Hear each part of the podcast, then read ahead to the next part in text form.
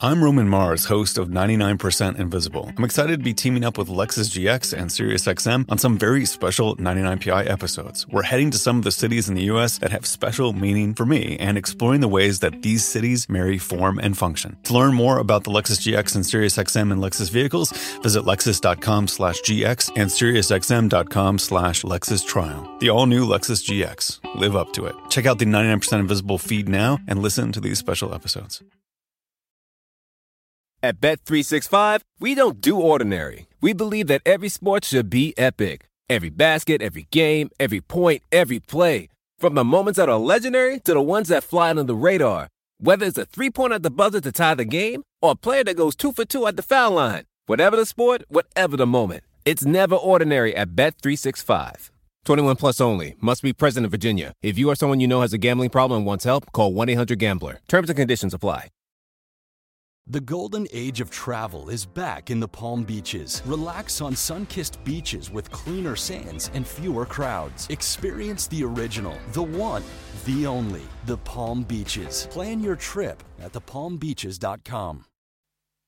Ian Peebles, who was Aubrey Faulkner's main protege, writes of a trip in his book that Faulkner made to Victor Trumper's sports store in Sydney at the start of that Australian tour in 1910 11. Trumper gave him a bat. Faulkner was overwhelmed. Then he used it, and it was a dog. The ball didn't jump off the bat. It yawned and fell asleep on impact. A few days later, Trumper asked how it was. Faulkner was honest. Trumper was aghast, and he took the bat back and he decided to use it for himself in a tour match to see what the problem was. Faulkner stood back dumbfounded as the ball flew to the boundary over and over again as if the bat now contained some kind of hidden superpowers. Trumper handed it back, telling Faulkner it was now knocked in. Faulkner used it again, but for him, it was still just a plank of wood. And yet, in that 1910 11 series, Faulkner made 71 more runs than Trumper.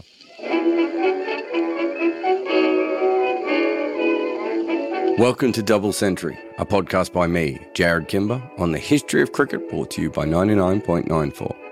This is the third and final episode in our series on one of the greatest cricketers of all time, Aubrey Faulkner. Aubrey Faulkner was never officially diagnosed with bipolar disorder, but those who wrote about him often suspected that he suffered from it. In social situations, Faulkner often behaved as if he had hypomania, a mild form of mania that is marked by hyperactivity and elation.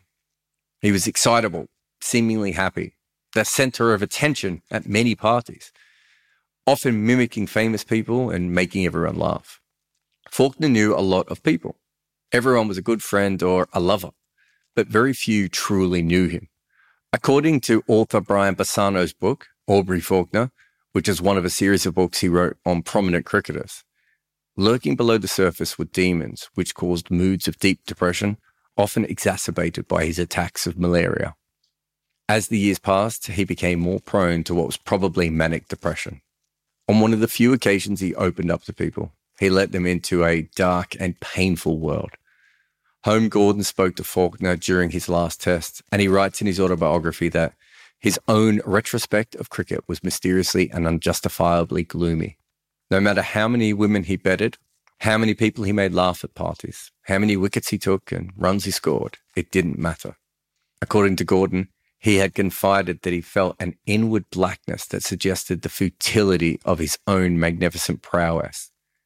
The blackness was actually there when he batted as well, even when he was lauded as better than any visitor to Australia. Even when his teammates went to him for advice, they did so gently, as they could see what kind of state he was in. Aubrey Faulkner was also used. At one stage by Julien Cahn, who is like a combination of Kerry Packer and Allen Stanford, or a IPL owner, all rolled into one.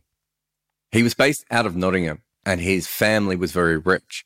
He loved cricket and he ran his own cricket clubs and games in Nottingham. And he used his money to buy the most talented players from around the world. And by far, his greatest purchase was Faulkner. Twice, Faulkner took all 10 wickets in an innings for Cahn. He also made double hundreds for him as well. And he dominated in a way that you should if you are one of the world's best all rounders and you're playing against a team made up of club cricketers and wealthy team owners with delusions of competence. Faulkner had originally moved to England to play cricket for Surrey or Middlesex, but Cahn offered him more money. This was a fairly familiar tale. Before this started happening to West Indians, around the world, Australians, South Africans, New Zealanders often ended up going and playing for Cahn instead of playing first class cricket, usually meaning that they would move to England and stop playing for the national team as well. And remember, Faulkner was not some successful businessman. Cricket was his salary. And he knew that the real money from his sport wasn't in South Africa or even in county cricket.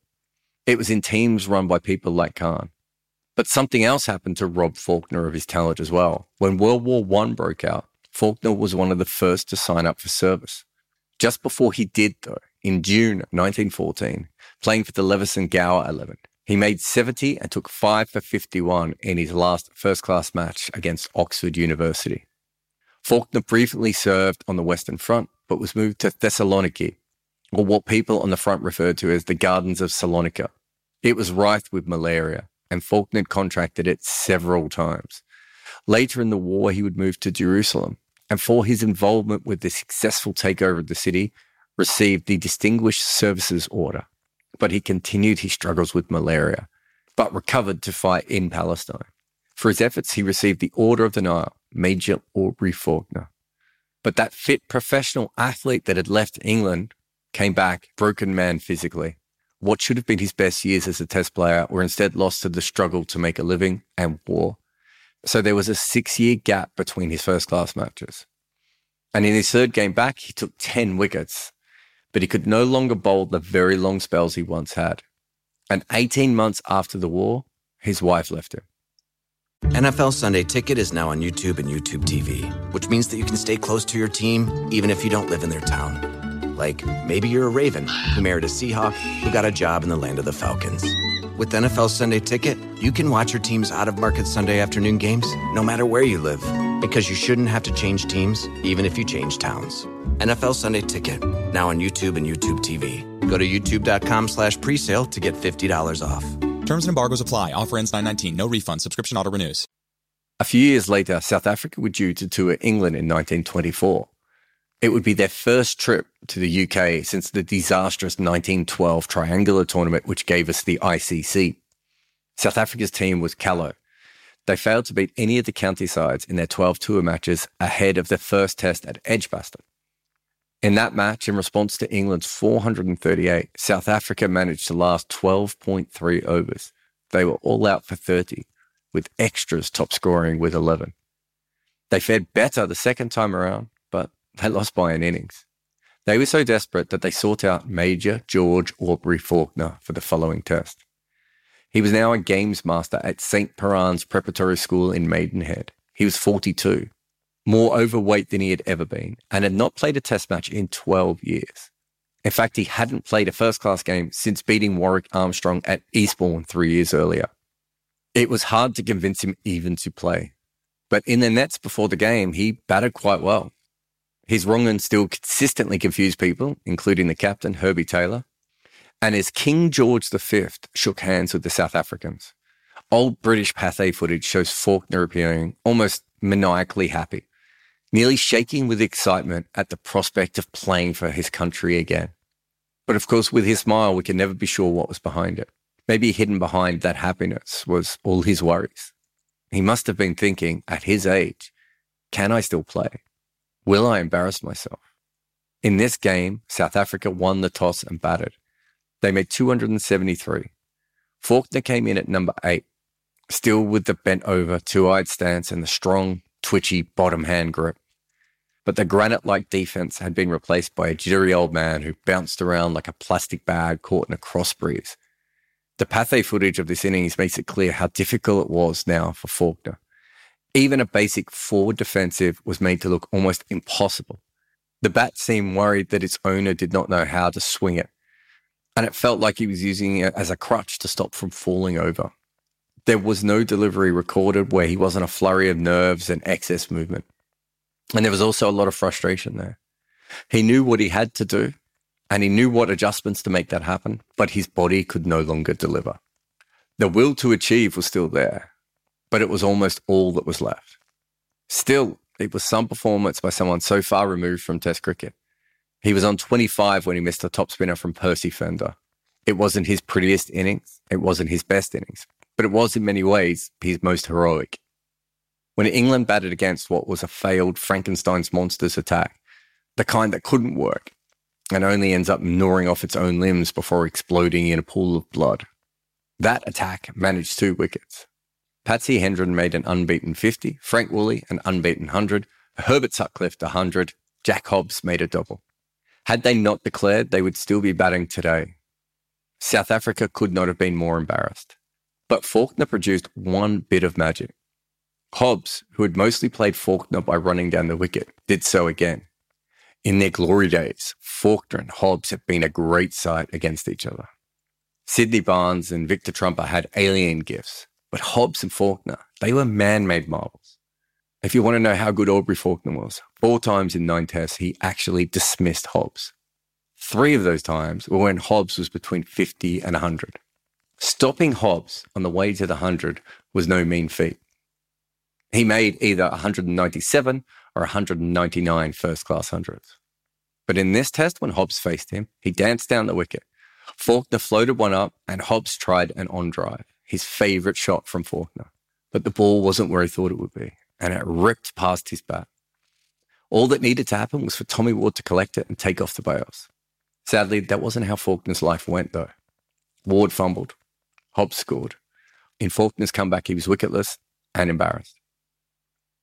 In the years that passed, he went back to his school, and many of his assistants would say that he worked from seven in the morning till late at night, seven days a week, sharing food, virtually no rest. Faulkner would bowl with his right arm for the first part of the day, and when he got in great pain, he would switch to his left by the end. The school was almost always full, but Faulkner somehow never made any money from it, and he refused to up the price even when he moved to Farm Lane in Walham Green, where there were many more nets. He should have charged more, especially to the first class players. He was struggling to cover costs part time by working for the Westminster Gazette, the Cricketer, and the BBC to supplement his wages. Still, though, it wasn't enough. He had spent his whole life around wealth, and those who used his school were often London's elite. But he never really saw that money. He was a great player and coach, but he had no head for business. The one thing he refused to do was probably the simplest open a bar but it was the ghost of his father that stopped him. Faulkner had been a teetotaler his whole life. He didn't speak of it often, but those who knew him beyond the smiles knew that he didn't drink or trust barflies because of his father. In his book, Never a Cross Bat, Tom Reddick, a former county player who was on the staff at Faulkner School, remembered a game at Chelmsford. He went with Faulkner, who was well into his 40s by this stage and certainly in no shape for cricket and he had decided not to take his kit with him to avoid the embarrassment of playing. He told Reddick, I'm much too old and fat. I shall not play. The organizer had Faulkner's name up on the marquee and wouldn't accept him not playing. Faulkner borrowed kit, walked down on the ground smiling, perhaps that same manic, nervous smile that we saw in Lords. In fact, of his nerves, Faulkner once wrote, and nerves, believe me, hate the fellow who can smile. I love that Faulkner wrote that but I don't even think in that line he truly believed it. That nervous smile, the one he had used when he was in a room full of dignitaries or when he was panicking about money, was still on his face when he stood at slip and as he came onto bowl. But as always, even out of shape, Faulkner landed the ball on a length and the nerves went away. He spun the ball both ways, as always, and the batters were on their way. One of his seven victims was Essex Dudley Pope. He played for a leg spinner and was bowled by a wrong Pope was utterly confused and he walked past Faulkner saying, I don't know who you are, sir, but my word, you bowl a bloody good wrong'un. Faulkner and Jacques Kallis both attended Wynberg Boys High School. These two men are the bookends for the greatest bloodline of all-rounder any nation has ever produced. Jimmy Sinclair, Eddie Barlow, Mike Procter, Basil D'Oliveira, Tiger Lance, Tony Greig, Clive Rice, Talib Sally, Justin Abed, Cecil Abrahams, Solomon Abed, Brian McMillan, Lance Klusener, and Shaun Pollock. Kallis wore 27 on his test shirt, as in the eyes of Cricket South Africa, he was the 27th player to represent his nation. Cricket South Africa does not recognise the players before readmission in their official lists. So Faulkner, test player number 58, doesn't exist. He didn't exist when he was part of the leg spin militia that beat England that first time. When he coached his entire side to win their first overseas test in Australia. When he risked embarrassment and injury to come out of a 12 year absence to play for his country, apparently it doesn't count. There are no stands in his name. No one receives the Aubrey Faulkner Medal. There are no glossy books about it. In fact, when I searched Cricket South Africa's website for the name Aubrey Faulkner, I got no results. Sadly, the rest of cricket has done the same. Early Australian and English greats are praised, remembered, idolised. South Africans from that era may as well not exist. That one biography of Faulkner by Brian Bassano that I mentioned earlier, called Aubrey Faulkner, his record innings by innings. It's only 36 pages long. Faulkner was a white South African with so much privilege when he played the game. But of course, since then, so many things have changed. And who is going to fight for a man who played for a racially segregated country in an era of little success? A man who put his financial security above his country's own needs. Someone who's only played 25 tests. And of course was 48 when he died, which was six years after his last match. But he is also the only man in Test cricket to ever average more than 40 with the bat and less than 30 with the ball. That's a minimum of 50 wickets and 500 runs. That shouldn't be an easy player to forget. In September of 1930, Jack Hobbs had just retired. The BBC got Faulkner to interview him. Even then, sitting opposite Hobbs, Faulkner knew his fate. He wouldn't be remembered as fondly. He wouldn't be Jack Hobbs. He hadn't achieved enough. He hadn't played for the right country. He hadn't built his legend in county cricket, and he was already broke. His cricket school wasn't making much money. His writing jobs weren't paying enough. He was fat, he was broken, and he was in the darkness. He tried to hide that behind his jovial nature, but it was still there.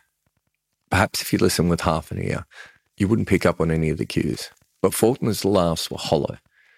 Maybe he knew that he only had a few days left. At one stage, he says to Hobbs, what a pity we can't stay young. You're lucky. The majority of us are not so fortunate. And those were pretty much the last words he ever spoke in public. The interview ends with Hobbs's reply. Faulkner never even said goodbye. According to David Frith's Silence of the Heart, it was colder than usual on the September morning when Faulkner's secretary turned up at the school. There, he read a note. Dear Mackenzie, I am off to another spear by the small bat drying room. Better call a policeman in to do the investigating. When the police officer and secretary entered the room, the gas was overwhelming, and at their feet was one of the greatest cricketers who had ever lived, lifeless, without a smile to hide behind. He left his widow, Alice, 273 pounds. Things were so dire for Alice that she went to Tom Reddick, whom Faulkner had once gifted his South African blazer to and she asked for it back. Not because she knew what it meant to Faulkner, but because the buttons were made of gold. But that blazer wasn't his legacy, though. Reddick was. And so were all the others that he coached. Tom Killick, for example, who personified the Faulkner method as a batter for Middlesex. Or Doug Wright, arguably England's finest leg spinner around the World War II years, who took over 100 test wickets. Or Fred Bakewell, who made over 14,000 first class runs. Denis Tomlinson, who once played a test for South Africa. Maurice Turnbull, Walter Robins, and Bob Wyatt, who made over 70,000 first class runs and played 68 tests between them. Freddie Brown was another. Duleep and Jardine too. And then there was Peebles. Under Faulkner's tutelage, Peebles went further than county cricket and he played 13 tests for England. A Scottish man bowling leg spin for England. And no matter how much the darkness was eating Faulkner, he would check the scores for how Peebles was doing every day. And when Peebles took wickets, he would smile, not for nerves or as a front, but from pure joy. Aubrey Faulkner helped build a cricket team. He helped build cricketers, and he built a cricket utopia out of a rundown garage. Sadly, though, he never found his own utopia. He only built it for others. Thanks for listening to Double Century. This podcast is part of the 99.94 network. You can download our app to listen to more content there. In the future, 99.94 will have cricket commentary and many different podcasts for you to enjoy.